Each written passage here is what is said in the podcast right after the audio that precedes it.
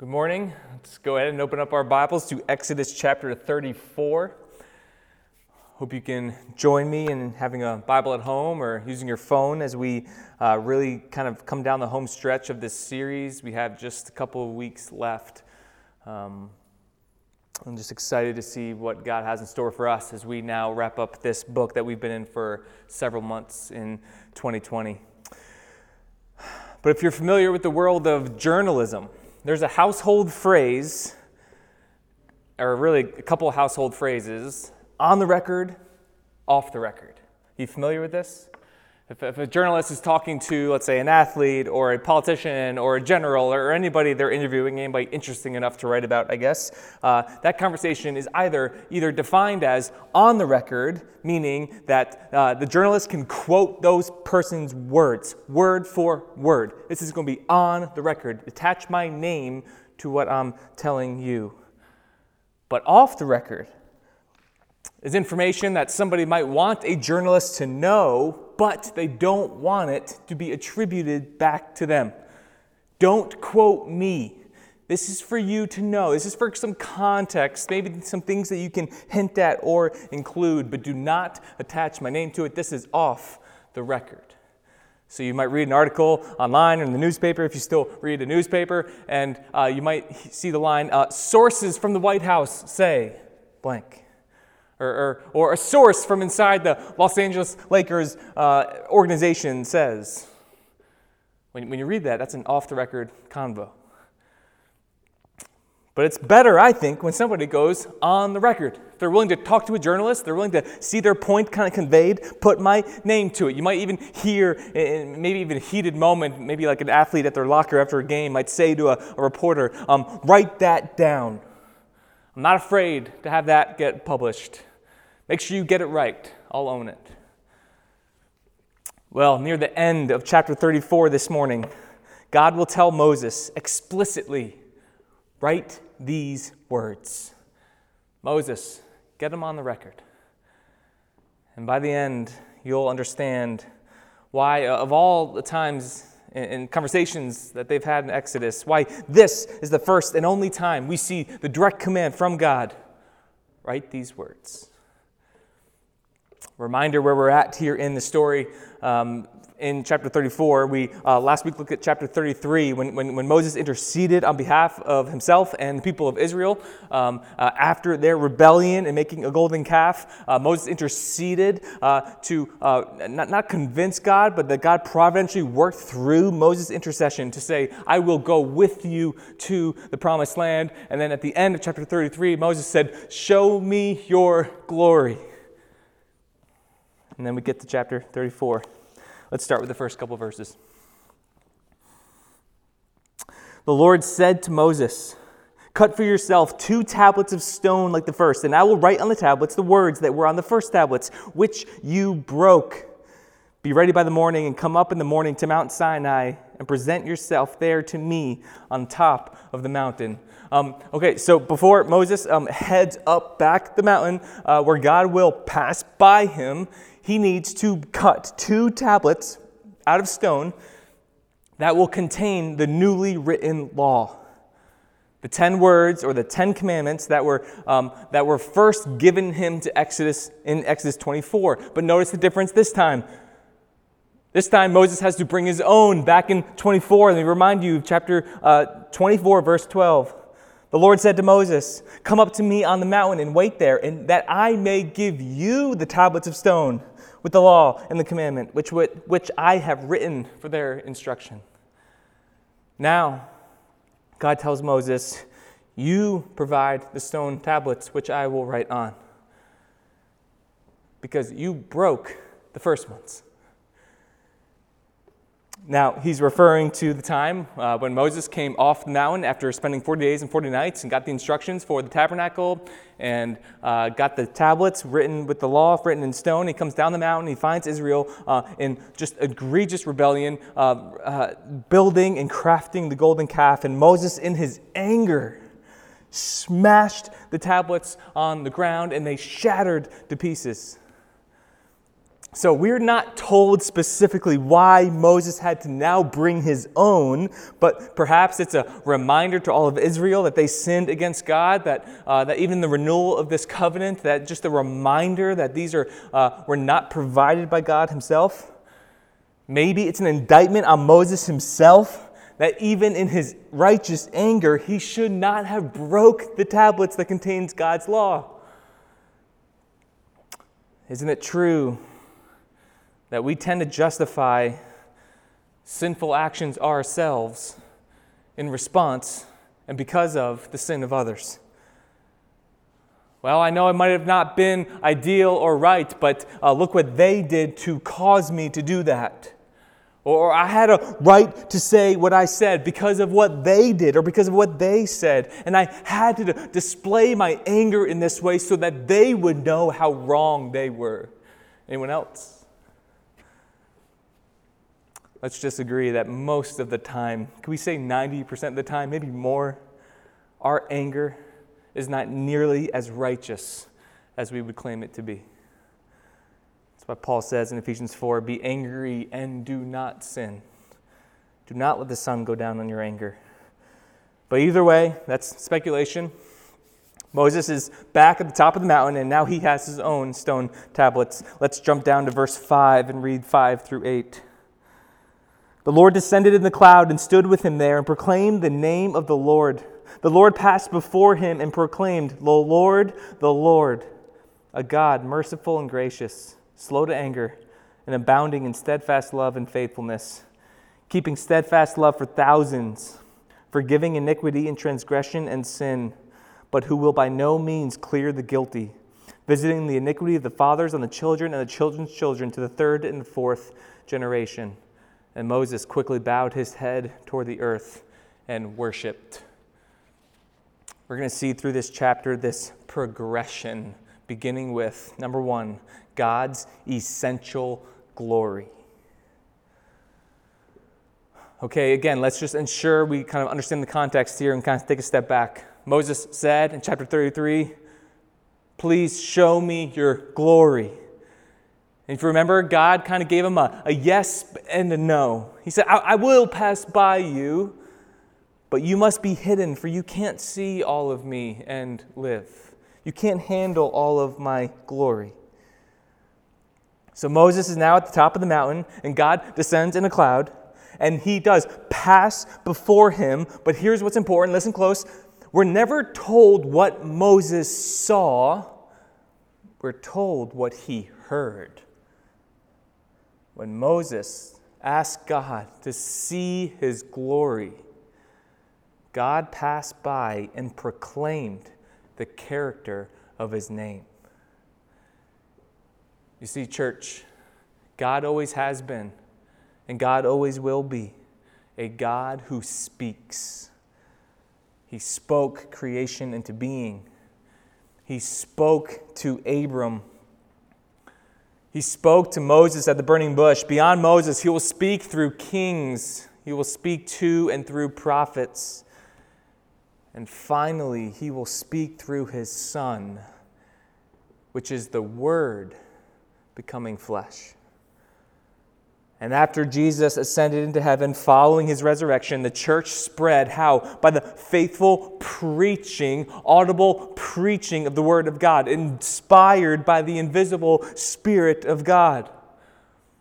Paul in Romans 10 14 and 15 says this How then will they call on him in whom they have not believed? And how are they to believe in him of whom they have never heard? And how are they to hear? Without someone preaching. This is why in the New Testament, especially the author of previews, Hebrews, will say that the believers of the, uh, the believers of the Old Testament, including Moses, the men and women saved in the Old Testament, they were saved by faith. And the author of Hebrews in 11:1 will define what faith is. Now, faith is the assurance of things hoped for. Listen, the conviction of things not seen. Cannot emphasize this enough. When Moses asked to see God's glory, God proclaimed the character of his name. I recently finished up the novel um, called All the Light We Cannot See. Maybe you've read it and think it's fairly well known. If not, add it to your summer reading list. It's a novel set in the years leading up to World War II. And it follows the lives of a, of a German boy and a French girl and it starts with, with them early and young in age and how they grow up into adulthood and how their lives would eventually intersect during the war. And never before in a novel have I found so many kind of one liners that would just kind of make me stop reading and contemplate life. At one point, the German boy, his name was Werner, he had a younger sister. She was about eight years old at this point in the story. And Werner was getting caught up in the Nazi regime and being trained as the young men were beginning to be trained to uh, be kind of just filled into the German Nazi army. And his younger sister, wise behind her years, simply said this to him to try to convince him to not get swept up in this doctrine. She said, quote, Don't you want to be alive before you die? Another quote, this one coming from the French girl in the story, name is Marie who was blind. And she said at one point, Open your eyes and see what you can with them before they close forever. I remember immediately putting the book down and from there just going right to Ephesians 1 and reading Paul's prayer, which this reminded me of.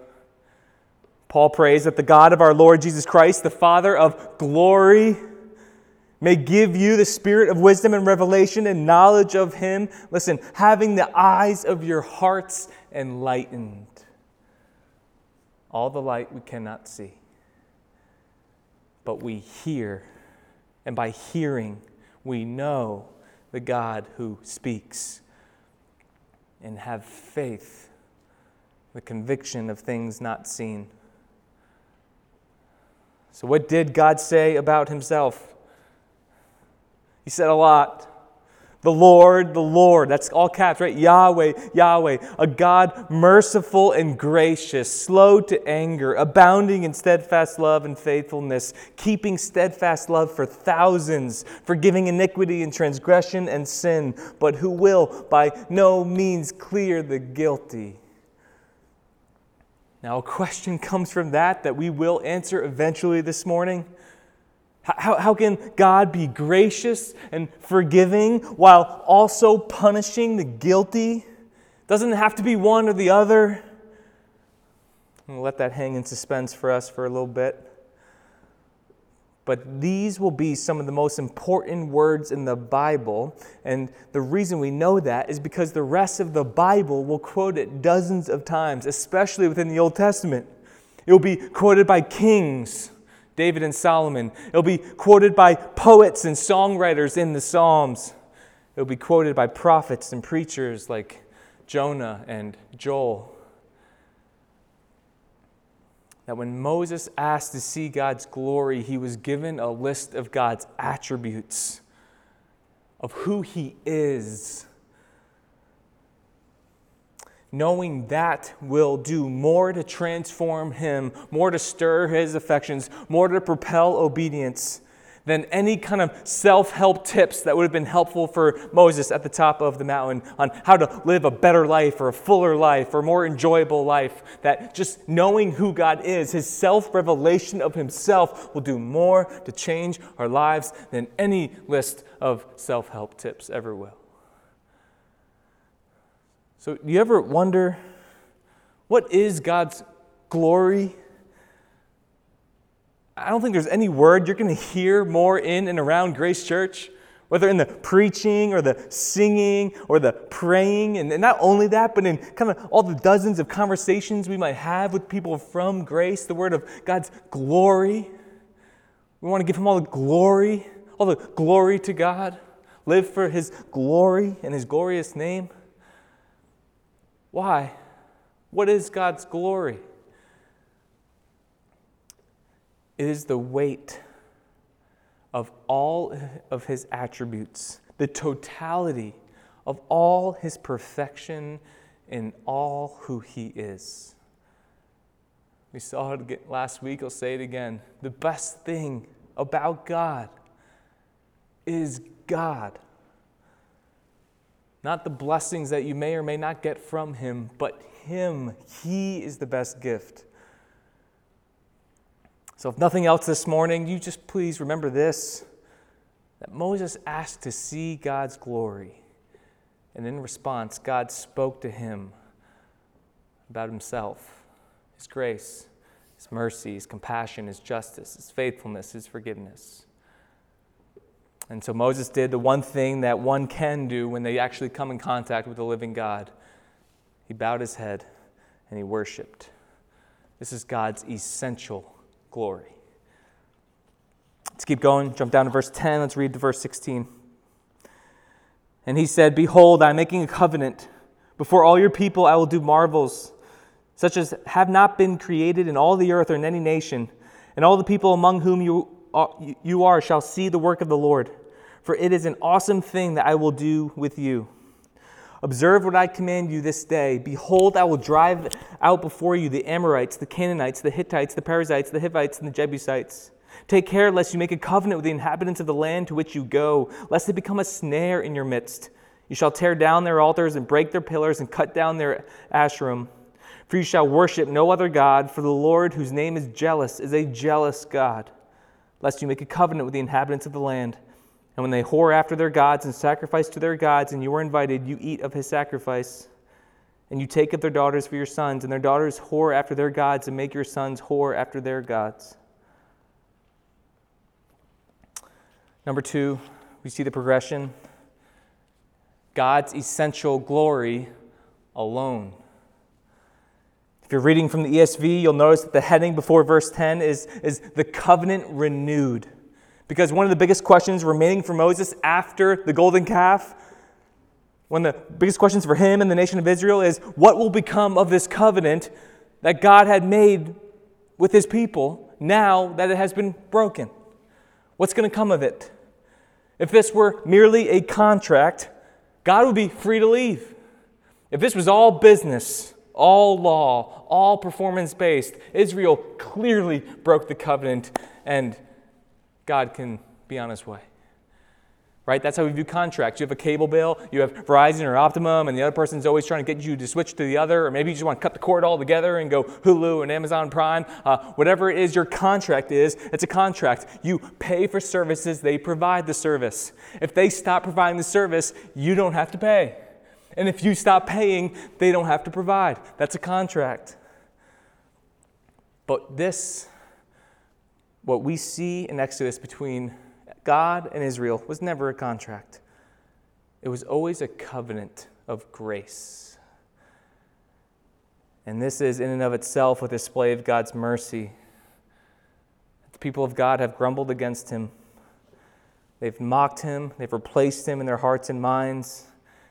And yet, here we go, back to the top of the mountain, where God once again will reveal himself and reaffirm his covenant to his people again. And when God made the covenant the first time, he did so knowing full well that Israel would not be faithful to him. And he did it anyway. It's a covenant of grace. The assurance for God's people was not rooted in their obedience but in God's character, which we just heard him proclaim. And this doesn't mean that obedience does not matter for the people of Israel. Actually, it means kind of quite the contrary, because after he reaffirms the covenant, God will once again lay out the terms of the covenant for the rest of the chapter of how Israel shall live. So it doesn't mean obedience doesn't matter. It means that the fuel and the motivation and the power for that obedience will be the foundation of God's grace. This is what it means to be God's people. To not obey so that maybe one day God will accept you, but it's to obey because you've already been accepted by God. That might seem like a wordsmithing or just a slight change, but it makes all the difference. If you're not a Christian and you're, and you're watching this, I just want you to know that the gospel is not that you need to be good enough or moral enough or obedient enough in order to earn and gain God's love. But the gospel is a proclamation that God's love for you is based out of his own glorious grace.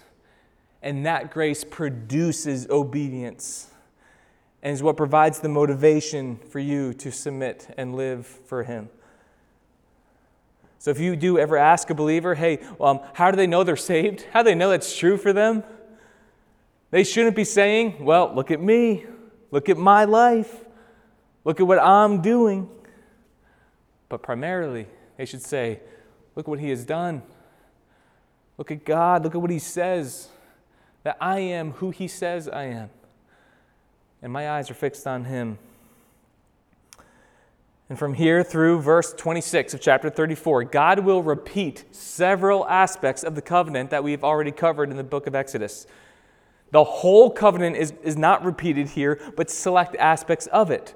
So, so, why does God repeat some in chapter 34, but not all? Some of the 10 words, some of the other aspects of the God's law. We're never told explicitly why, but it seems that the terms of the covenant are repeated, the ones that are repeated are done so because they are the ones that were especially broken when Israel created the golden calf. So God reaffirms and kind of re spotlights the ones that are important for them to remember, beginning with the first and most important of the Ten Commandments You shall have no other gods before me. One commentator rightly noted that you cannot break any of the commandments in God's law without also breaking the first one. Because all sin and rebellion is rooted in idolatry, in glorifying a lesser God in place of the one true God. So, verse 12 again, um, read it again. He says, Take care lest you make a covenant with the inhabitants of the land to which you go, lest it become a snare in your midst.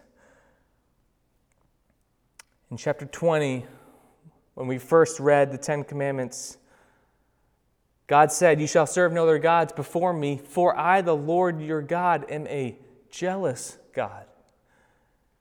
So he is reaffirming the unnegotiable truth that we are called to submit and flourish under the glory of God alone. It's an exclusive relationship and he will not tolerate his people pursuing other gods for the good of his people. Many of you know and may have seen last week that J.I. Packer passed away at the age of 93. He was among the most influential writers and theologians in modern history, more in the 20th century, but obviously lived now into the 21st century. He's the author of one of the most impactful books I've ever read, the book Knowing God, that I would encourage every believer to read. But he writes this on the jealousy of God. Quote, God's jealousy is not a compound of frustration, envy, and spite, as human jealousy often is, but appears instead as a praiseworthy zeal to preserve something supremely precious. Love that. God's jealousy as a praiseworthy zeal to preserve something supremely precious. God knows that the joy of his people, true joy, is rooted in them living for his glory alone and the snare of other gods are all around us. They, they draw us in with, uh, try to gain our affections. It's the same snare that Eve faced in the garden, and the, and the same snare that David faced when he looked out across his balcony and saw Bathsheba. The same snare that Solomon would face with the gods of foreign wives. So just know this, church. No one can serve two gods. Everyone will have a foundational God that will call for their primary and supreme affection, no matter what they call it. A generation after this passage, Joshua will say to the Israelites famously, Choose this day whom you will serve. But as for me and my house, we will serve the Lord. And a couple thousand years later, Jesus will be teaching his disciples, and he will say explicitly, No one can serve two masters, for he will hate the one and love the other, or he will be devoted to the one and despise the other. And then, in context of what he was teaching about, he finishes with this You cannot serve God and money. Everyone faces this question in life, no one will escape it. Will you commit to glorify God alone as your supreme God, the one who garners your foundational affections? To make much of Him. That's what it is to glorify God. we talk about glorifying God, it's to make much of Him above all else, that He is our premier love in this life. So take care, church. We should listen here. This is a warning for us. Take care to not be led astray by false gods in this world that will always overpromise and underdeliver. It's a shot across the bow that we all, on some level, are, have snares in our life, have things that are drawing us in. And even now, in your life, there are things that are causing you to drift closer to it, Lord, that you are getting closer to the line, that nobody drifts into sin that we walk towards it. And this is a warning. Don't mess with it. Don't mess with it. Don't mess with that inappropriate relationship. Stop inching towards it. Don't mess with that greed and the decision that's going to that maybe cut some corners in order to make some more money. Don't mess with it. Watch that snare of gossip that's turning up and, and, and really causing you to draw you in. Don't mess with it. Turn back to God before it's too late. Open your eyes before they close forever. All right, let's finish. Let's go down to verse 27 of chapter 34. And the Lord said to Moses, Write these words, for in accordance with these words I have made a covenant with you and with Israel. Now, verse 29. When Moses came down from Mount Sinai, with the two tablets of the testimony in his hand as he came down from the mountain, Moses did not know that the skin of his face shone because he had been talking with God. Number three, and lastly, we see the progression God's essential glory alone in Christ. This was an on the record conversation between God and Moses. It was not for private knowledge, this was for public consumption. Moses, write these words. Get this covenant down in stone, right? That figure of speech, this is written in stone. Where's that phrase come from? It comes from right here, where it would be literally written in stone on the tablets that now Moses provided. Now, for those paying close attention, you might have a question here. That God is telling Moses, write these words but way back in verse 1, God told Moses, Bring me the tablets, and I will write on them. So, which is it? Who's the one writing? God or Moses? A couple things. Perhaps God wrote some and Moses wrote some. Maybe God wrote the Ten Commandments and Moses wrote the rest of the covenant. Or maybe God is telling Moses, write these words meaning about the whole interaction they're having. Maybe he's not talking just about the tablets, but he's talking about the, the whole book of Exodus that eventually Moses will write. Maybe. Or, I think, it speaks to the truth of God's written word and that there is a dual authorship. Dual meaning two, meaning that both God and man wrote these words, which is a reflection of the entire Bible when it's all said and done. Somebody asks you a question, maybe a non believer. Hey, who wrote the Bible? You, you got two answers in one. 40 authors wrote the Bible, over 1,500 years in three languages, from kings to fishermen and everywhere in between. That's the first answer. Mankind wrote the Bible. But it's not the complete answer. Second answer is God in its totality, it is the Word of God. Peter, the fisherman, wrote in 2 Peter 1 21, For no prophecy was ever produced by the will of man, but men spoke from God as they were carried along by the Holy Spirit. So, was the Bible written by man or God? The answer is yes. That mankind was carried along by God the Holy Spirit. And the reason why we know and can believe this, the reason why this is not too much of a thing for us to wrap our head around, is because it gets us right to the core and the center of who God is. The written word, as we saw and heard earlier in the, serv- in, in the sermon, is equated with the personified word in John chapter 1. That's how he starts his gospel. In the beginning was the Word, and the Word was with God, and the Word was God. It's talking about Jesus. So if you were asked this question, was Jesus Christ a man or was he God? The answer, you know the answer. Yes. He had two natures in one person. He was fully man and he was fully God. And the one who ushered in the new covenant that forever binds God and his people was the God man, Jesus Christ. And he embodied the full character of God in the flesh so that he alone could atone for the sins of the world. The Bible tells us the story of the glory of God alone in Christ because Christ alone shows us how God's love and God's justice can be satisfied. So we've been hanging in suspense this whole time. When God proclaimed his name to Moses, we asked the question hey, how can God be loving and gracious? At the same time, how can it be that he will never clear the guilty? How's that possible? Doesn't it have to be one or the other? That question leads us to the cross. The cross is the great collision of the character of God. The cross is the declaration that he by no means just clears the guilty and that He also will pour out His grace on those who put their faith in Him.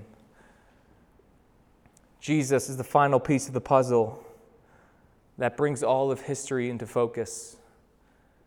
He's the God man, laying down His life as a sacrifice for sin, taking the guilt of sin upon Himself, and pouring out the love of God on the lives of many. And it's because of Christ where we in the church today can say without a shadow of the doubt that our purpose is to glorify Him. Because just as Moses bowed and worshiped on the mountain when he was passed by by God, so too the only rightful response, the only sensible response of somebody who comes in contact with the living God, who's, who's someone whose eyes have been enlightened by the glory of Christ, is to worship and submit our whole selves to Him. Nobody truly sees Jesus and doesn't commit to follow him.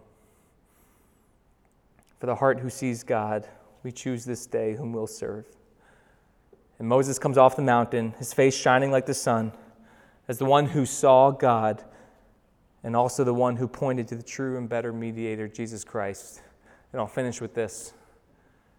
Maybe you've made this connection while we were going along here.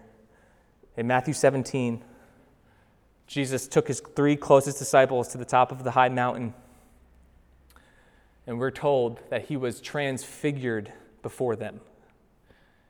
What's that mean? Matthew 17, verse 2. His face shone like the sun. And who appeared with them at the top of the mountain? Moses. And he was speaking with him.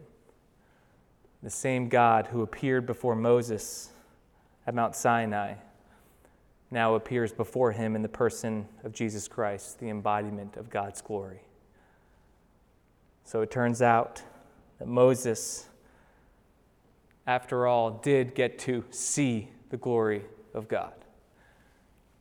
And for those who believe in Christ, we too will, as John says in 1 John 3, we know that when Christ appears, we shall be like him because we shall see him as he is. Do you want to be alive before you die? turn to Christ, believe in Him, and choose this day whom you'll serve. Let's pray. Father, we thank you for the unity and connection of your word from cover to cover, how it tells one single story, Lord, of how you're restoring and redeeming your creation. We thank you how each week along the last uh, seven plus months, Lord, almost eight months, we have seen how your word points from Exodus to Christ. How it takes many paths to one Savior. And Lord, I pray that our eyes of our hearts would be open, Lord, to love you more, to know you more, to want to dig deeper into who you are. And I pray that you would open the eyes of hearts this morning, and that would be for your glory and our joy. And it's in your name that we pray. Amen.